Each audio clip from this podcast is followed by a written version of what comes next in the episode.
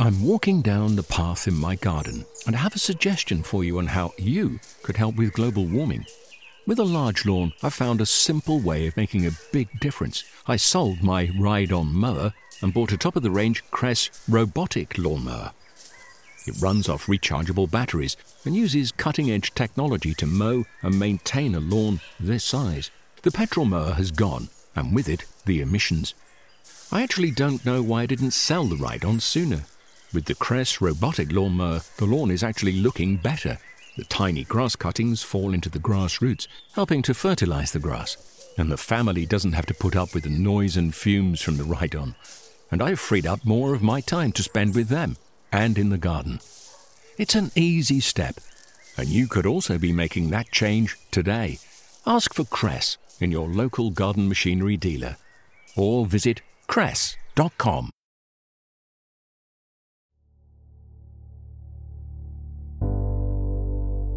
can't believe I'm saying this, but this is the final episode of 2023. We're in the last few days of the year, which feels like that weird buffer time when you're sort of full of cheese and unsure what day it is before the hustle and bustle of the new year. So during these quiet days, I wanted to take a moment to really reflect on the highlights from the last 12 months. So, Guy, in a sentence, what did 2023 mean to the world of gardening? What were the big headlines from the year? Well, this is going to be a really big sentence, Gareth, because I'm going to start off with the weather. Weather is everything in gardening. From a lovely, warm, dry February through wet March, then cold but not frosty April and May, blazing heat in June wet in July and August, then more heat in September, and since the end of September here in the southeast, at any rate, it's rained and rained and rained. We've had over 12 inches of rain since the end of September. That's equivalent to half our expected annual rainfall. But thinking more widely, we're focusing on peat free, on plastics and reducing their use in the garden, and with the Urban Garden Show coming up next year, we're deeply thinking about urban gardening, what it means and what it involves. We'll be exploring some of these further throughout the programme. First up, we're chatting about a few podcast highlights. Then we'll be exploring some of the gardening trends and key horticultural moments from the year with people across the RHS. And finally, we're bringing in the new year with a story that waxes lyrical about gardening in late December. You're listening to Gardening with the RHS with me, Gareth Richards. And me, Guy Barter.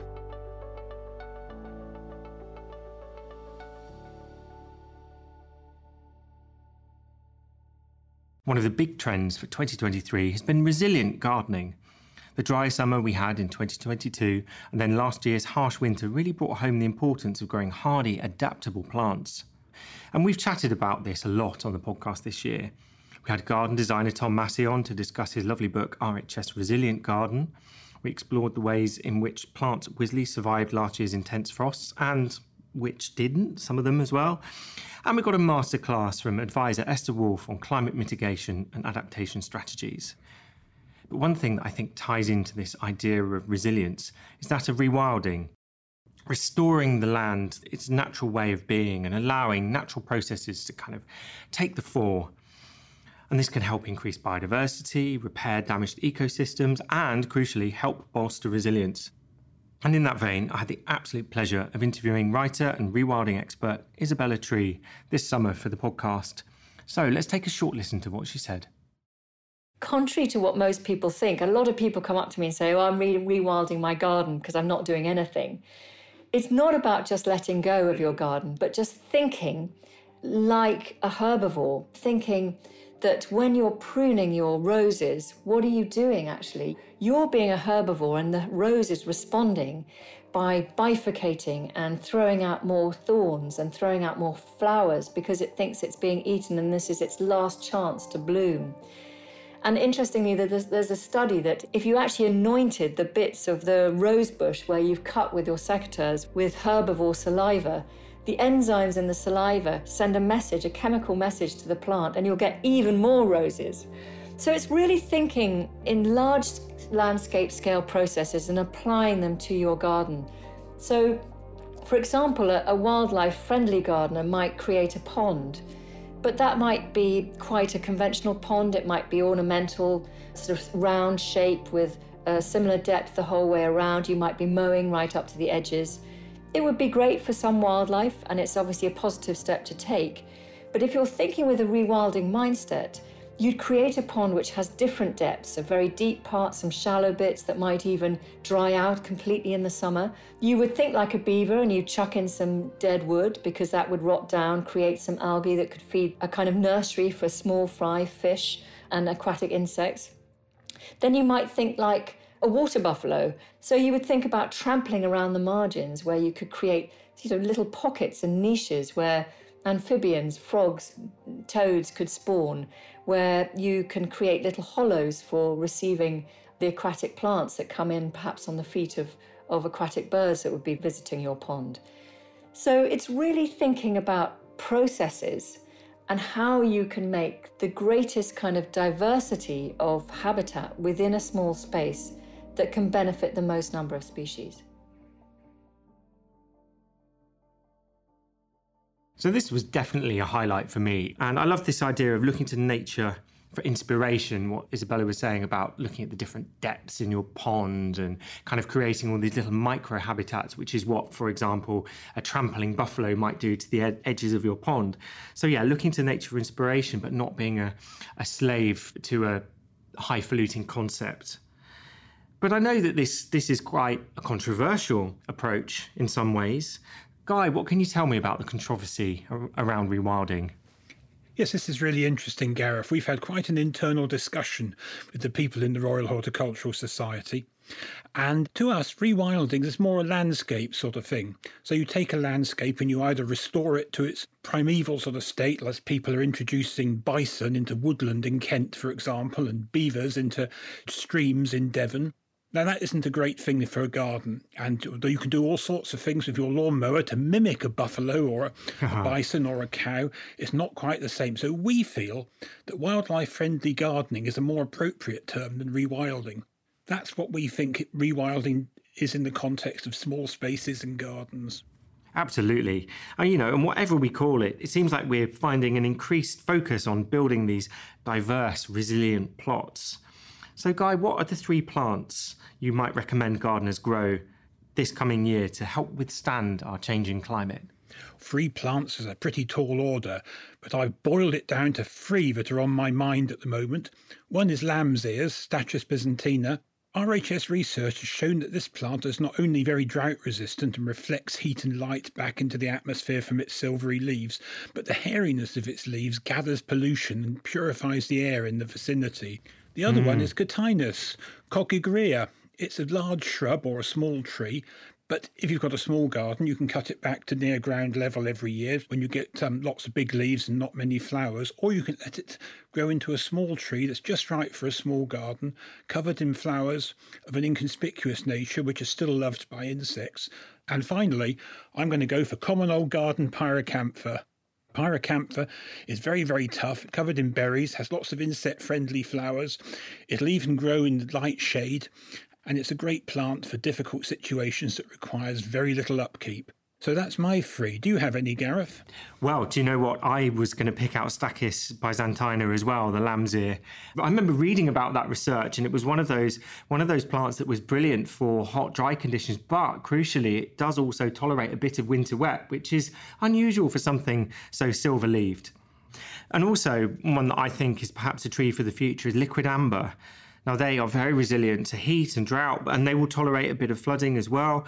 There's one called Slender Silhouette, which is almost like, um, you know, those Italian cypresses or Lombardy poplars. They're really narrow columnar tree, but they don't get too enormous. So you could you could fit that into even a pretty small garden. But anyway, Guy, back to you. What is one of your podcast highlights from the year? One of my highlights, as ever, is all the grow your own content we've had on the podcast this year. We visited a nursery with dozens of potato varieties, explored what you can grow from supermarket produce, delved into the history of allotments, chatted about produce grown here from elsewhere, and much, much more. But a recent focus has been on year round grow your own and what you can get out of growing veg in these dark, cold months. Sheila Das, a garden manager at RHS Garden Wisley, has really championed this. So here's a short clip on what she has to say about that. So, what would you say to people who kind of want to put the veg patch to bed once the last tomatoes have been picked and say, oh, it's not really worth it, it's too cold?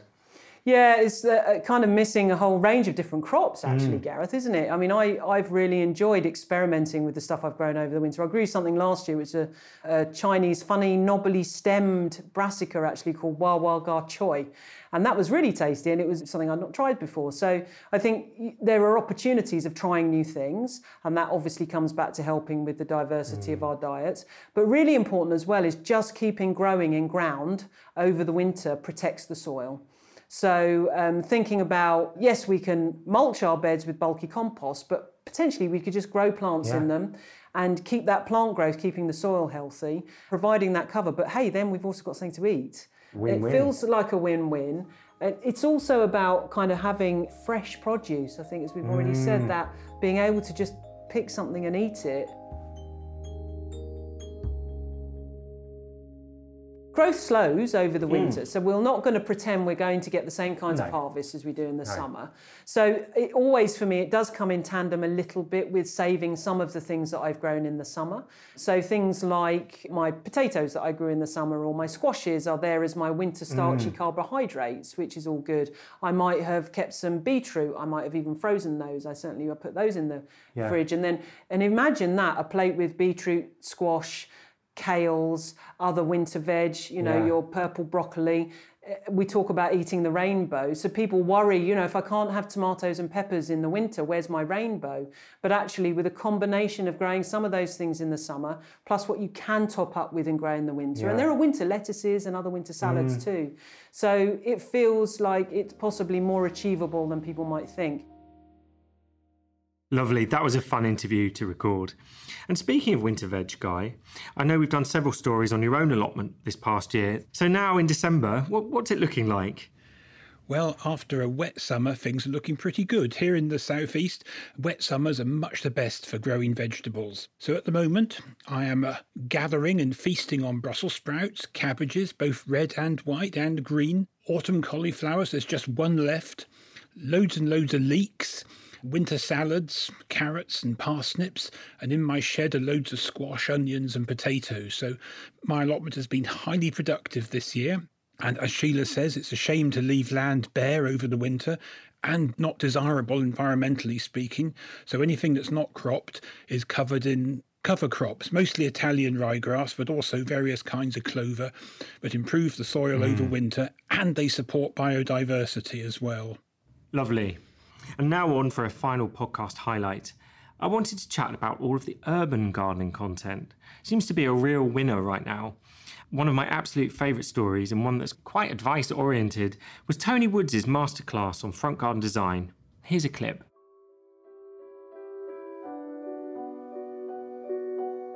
Front gardens provide the opportunity to say, I care about living here. I care about this community. I care about the environment and it spreads. People will see, actually, those guys that moved in over the road, they've made a really nice, simple planting scheme in their front garden. You know, if it's a row of lavender or whatever it is. And when people see one person doing that, it spreads down the street and you know people really get on board with that and it you know it can change crime rates it can you know you can steer a local authority in the in the direction of what types of recycling bins you have in different towns lots of different things have happened. So, front gardens are, they're almost like a, a health check for a community. It's saying, these people are happy, they love living here, or perhaps, you know, this isn't the most tranquil environment, but wow, they try and they have a pride in their community and they want to make it greener and safer and cleaner.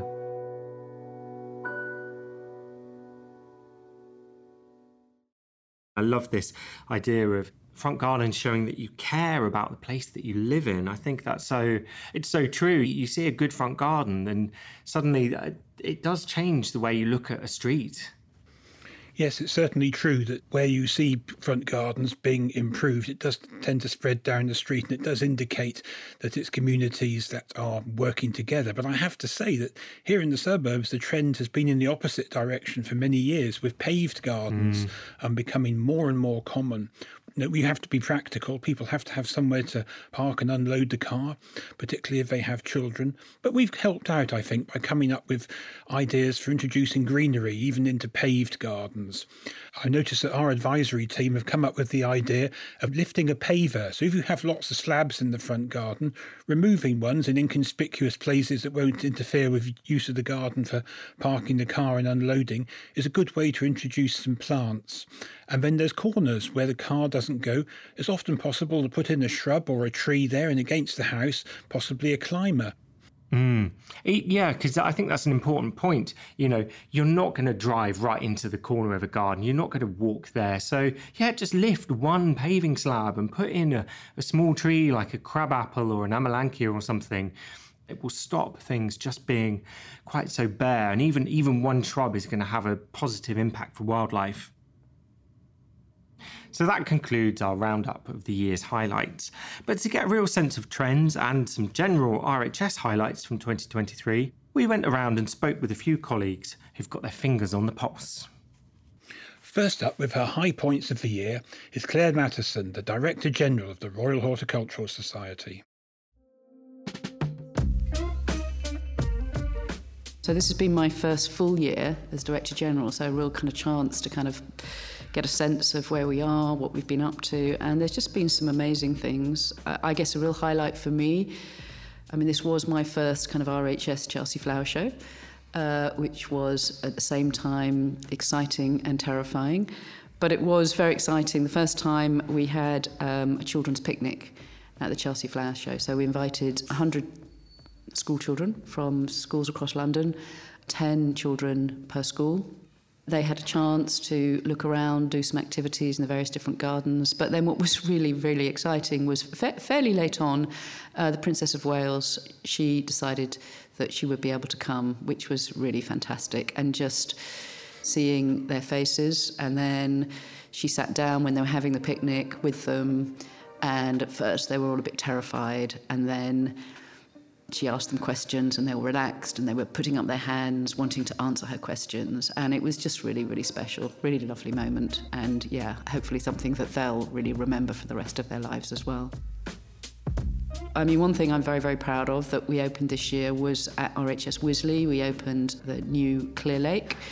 So it's a new sort of peaceful, reflective area, but, but really, really important in terms of sustainability because it enables us, it's a big, wa- it's a big water butt basically, but a really beautiful one, and it enables us to reach towards our water neutral goals as part of our sustainability plan. So a really important point for that, and it will attract biodiversity in.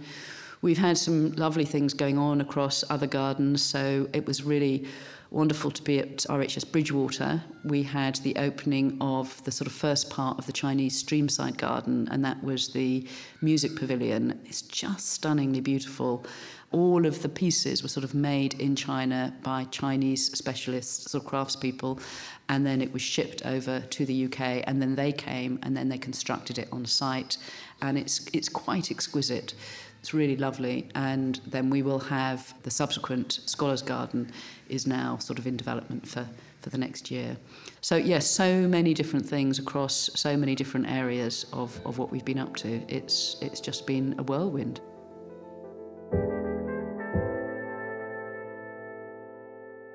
Show season kicked off in the stunning surroundings of the Malvern Hills.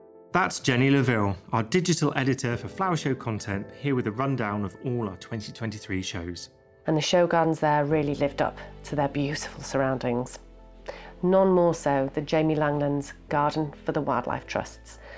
Gold, Best in Show, Best Construction, People's Choice of the Lad really swept the board, and understandably so.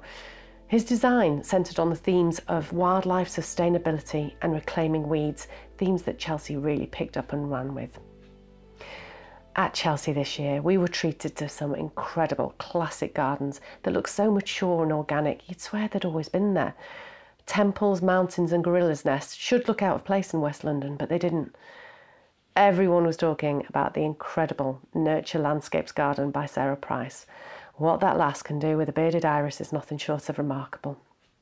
But if I had to sum up Chelsea Gardens in three words, they would probably be weeds, rubble, and mushrooms. Cleve West's Centrepoint Garden delighted and outraged by having dandelions and herb robert growing through rubble and reclaimed materials. Away from the gardens, at Chelsea there was the first wedding, congratulations Menage and Clive, the first visit from our new king, the first children's picnic, it was all go. Then we had a breather in June before diving into Hampton Court. Hampton Court Palace was buzzing, literally. The place was alive with all the insects drawn by the wildlife friendly gardens. Jo Thompson's wildlife garden was really successful in showing how rewilding can work in practice as a cultivated and curated space. The Wildlife Trust had a garden in the Get Started Garden category by Zoe Claymore, which showed how to make a wildlife haven in a small urban space, even if you don't own it. With a third of the households in the UK renting, this is the future of horticulture. But if we're talking lasting impact, we have to mention Tom Massey's RHS Resilience Garden. He'll be back at Chelsea this year in 2024 with the WaterAid Garden, but also back at Hampton, mentoring the Resilient Pocket Planting category. The sensory pockets this year were a joy. I can't wait to see what creations the new designers do with the resilience theme. I sometimes think where Chelsea introduces a theme, Hampton explores it, and then Tatton shows you how to do it at home. So there were lots of practical take home ideas for gardens of all shapes and sizes. There was so much to see long borders, pocket borders, installations, school barrels, feature gardens, show gardens. But one of the most popular areas of the showground was the terrace gardens, with the RHS Ginnell Gardens sandwiched in between. Conal Maguire's backyard garden was the standout design of the small spaces. It was a TARDIS of a garden, fitting in crops, flowers, a water feature, even a seating and cooking area, and it was gorgeous. It puts my backyard to shame. Honestly, I slightly hate him for it. And what a triumph Tatton was for Nathan Webster, awarded Young Designer of the Year. His garden off the grid recreated a forest clearing so perfectly that you honestly felt like you were in an ancient woodland, not just off the M56 from Manchester. I know there'll be loads of opportunities to see forest garden designs at the 2024 RHS shows. I wonder if a fair few weren't actually inspired by Nathan, and I'm looking forward to seeing how they do. In fact, Nathan will be kicking things off himself as he tries his hand at an urban forest garden at the RHS Urban Show in Manchester. It's going to be a great year. I'll see you there.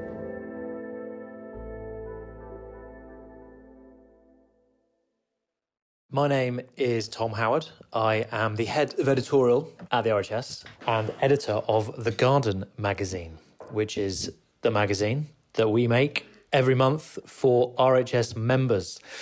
I'm sitting here at home and I've got 12 issues of the magazine from 2023 all on the floor in front of me and I'm looking at the covers, and it is really fascinating looking at how things have unfolded across the year and all the trends that have emerged as we've been making the magazines. And for me, the story that these covers tell is about us as an editorial team and us as the RHS, and also us just generally as gardeners in this country, sort of embracing and talking about a kinder and more inclusive way of gardening that isn't just done to please the person doing the gardening. It's gardening that's done to help wildlife, or it's gardening that's done to help the planet, or it's gardening to help people who are gardening in cities, as so many of us do now, um, including me.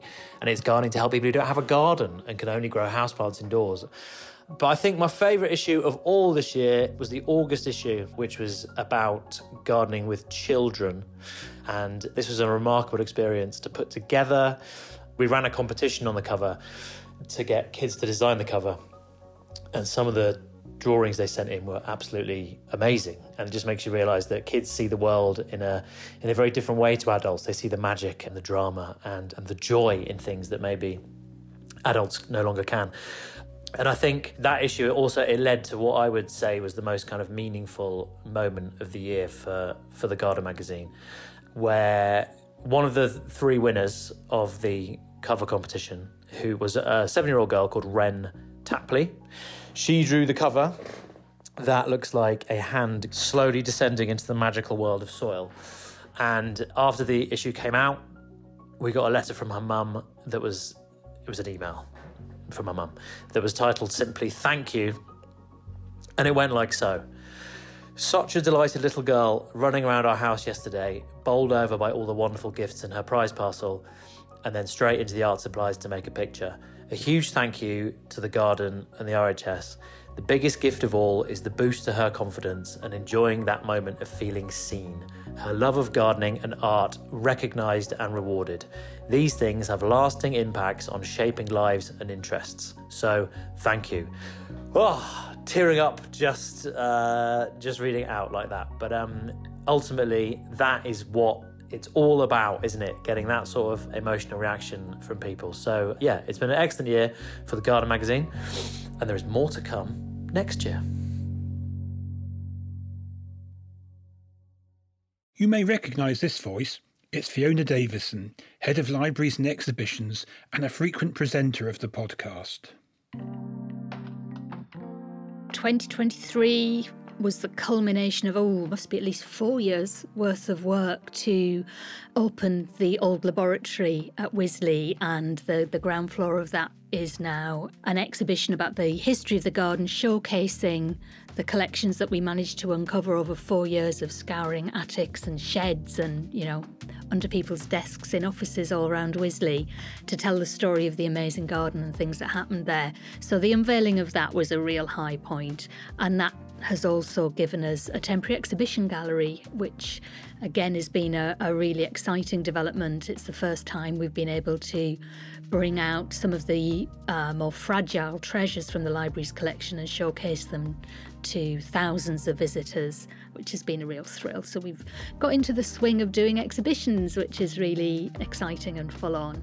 And we've also launched our RHS Digital Collections online platform where you can download for free beautiful images um, of thousands and thousands of items from the library and the herbarium and search and, and yeah, lose hours in the vaults of the collection on, on the screen of your laptop or tablet or device of your choice. So, yeah, really, really busy year. And then finally, I think if I'm allowed a third highlight of a highlight year, we had a little award ceremony. We won an award, which was the Archives and Records Association Volunteer Project of the Year Award. And it's lovely to be able to highlight the work of our volunteers. And we had a fantastic project called the Digital Dig, which was for remote volunteers people who didn't have to come to the library to volunteer for us, who worked on our nursery catalogue collection and covering that amazing collection and putting them on a digital map, an interactive map. And people devoted, I think it's over 2,000 hours of volunteering towards that. And we won an award, which was lovely. Wow, what a year. I don't know about you, Guy, but uh, one of the highlights that really resonated with me was Jenny when she talked about the wildlife garden at Hampton. And I just remember the wildlife garden by Jo Thompson being absolutely inundated with small skipper butterflies. And it was just just an amazing, amazing sight. You know, build it and they will come. This beautiful wildlife garden covered in these tiny little butterflies with these amazing deep orange wings that just that just sort of shone in the summer sun. It was a real highlight for me. How about you? I particularly enjoyed the Director General's roundup. People may not realise, but uh, we go to immense trouble in the RHS to always have new content in gardens and indeed flower shows. And this is to keep people coming and provide value for money for our members. But it requires an awful lot of planning and an awful lot of fundraising. And it goes on and on year after year, which is very good for us, isn't it, Gareth? Because it gives us something to podcast about. well, absolutely. And finally, we wanted to end the year on a poetic note about what you can gain from going out into the garden in this weird limbo period between Christmas and New Year. So, closing out the show with her reflections on three things that are representative of a December garden is horticultural advisor Jenny Bowden.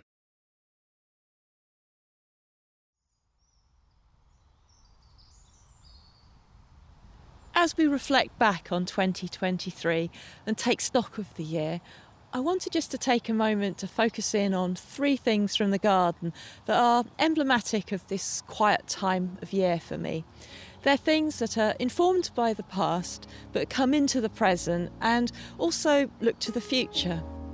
In my mind, they connect the year together, helping bring life cycles and change into sharp focus.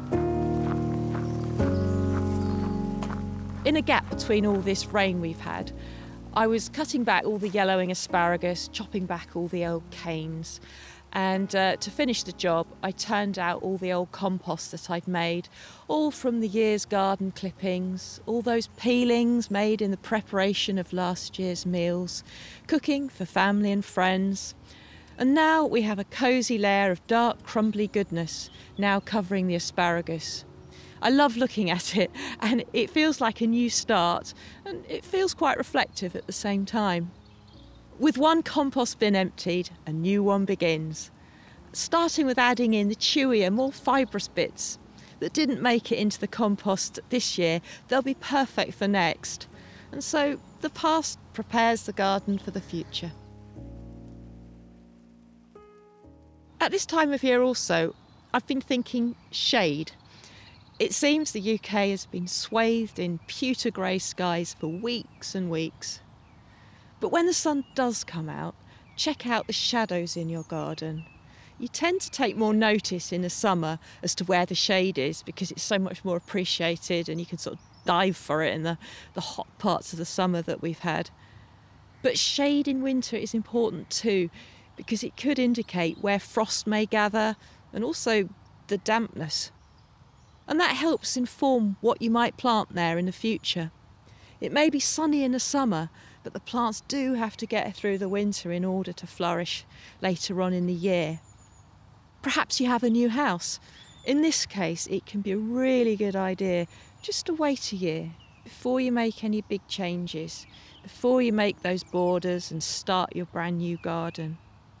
Just see where the shadows fall and how they shift through winter and onwards into spring and summer. Where we really see the past brightening up the present is with this year's holly. It is absolutely loaded with berries this year, and that old traditional tale that goes if there's a heavy crop of holly berries, it's going to be a really cold winter. Well, it's not entirely true. It may be a very cold winter, but it's not because the holly has foreseen this. What's really happening is the holly is celebrating its delight at a long hot summer in 2022, the perfect spring weather this year for flowering, there were no late frosts, and the weather was perfect for bees and other pollinators to do their work. There are so many berries that the birds just can't keep up, and there are still laden branches for me to cut and put in the wreath for my front door. A very happy new year.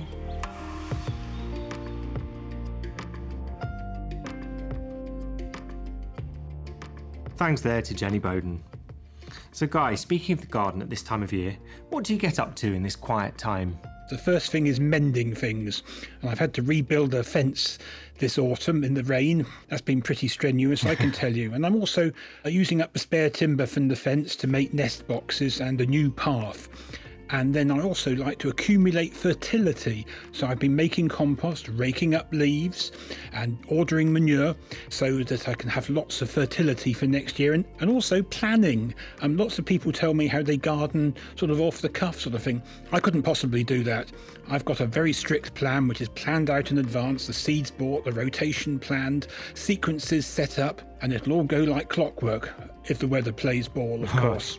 Oh, you, you better not look too closely at my seed tin then. You'll be horrified. well, that's all we have for you this week. So, from me, Gareth Richards. And me, Guy Barter, Happy New Year.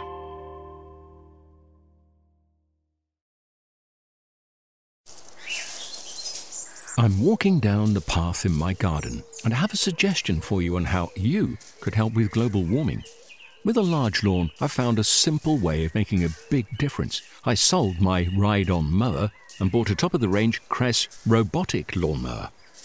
It runs off rechargeable batteries and uses cutting edge technology to mow and maintain a lawn this size. The petrol mower has gone, and with it, the emissions. I actually don't know why I didn't sell the ride on sooner. With the Kress robotic lawnmower, the lawn is actually looking better. The tiny grass cuttings fall into the grass roots, helping to fertilize the grass. And the family doesn't have to put up with the noise and fumes from the ride on. And I've freed up more of my time to spend with them and in the garden. It's an easy step, and you could also be making that change today. Ask for Kress in your local garden machinery dealer or visit kress.com. Discover the beauty of an RHS membership all year round.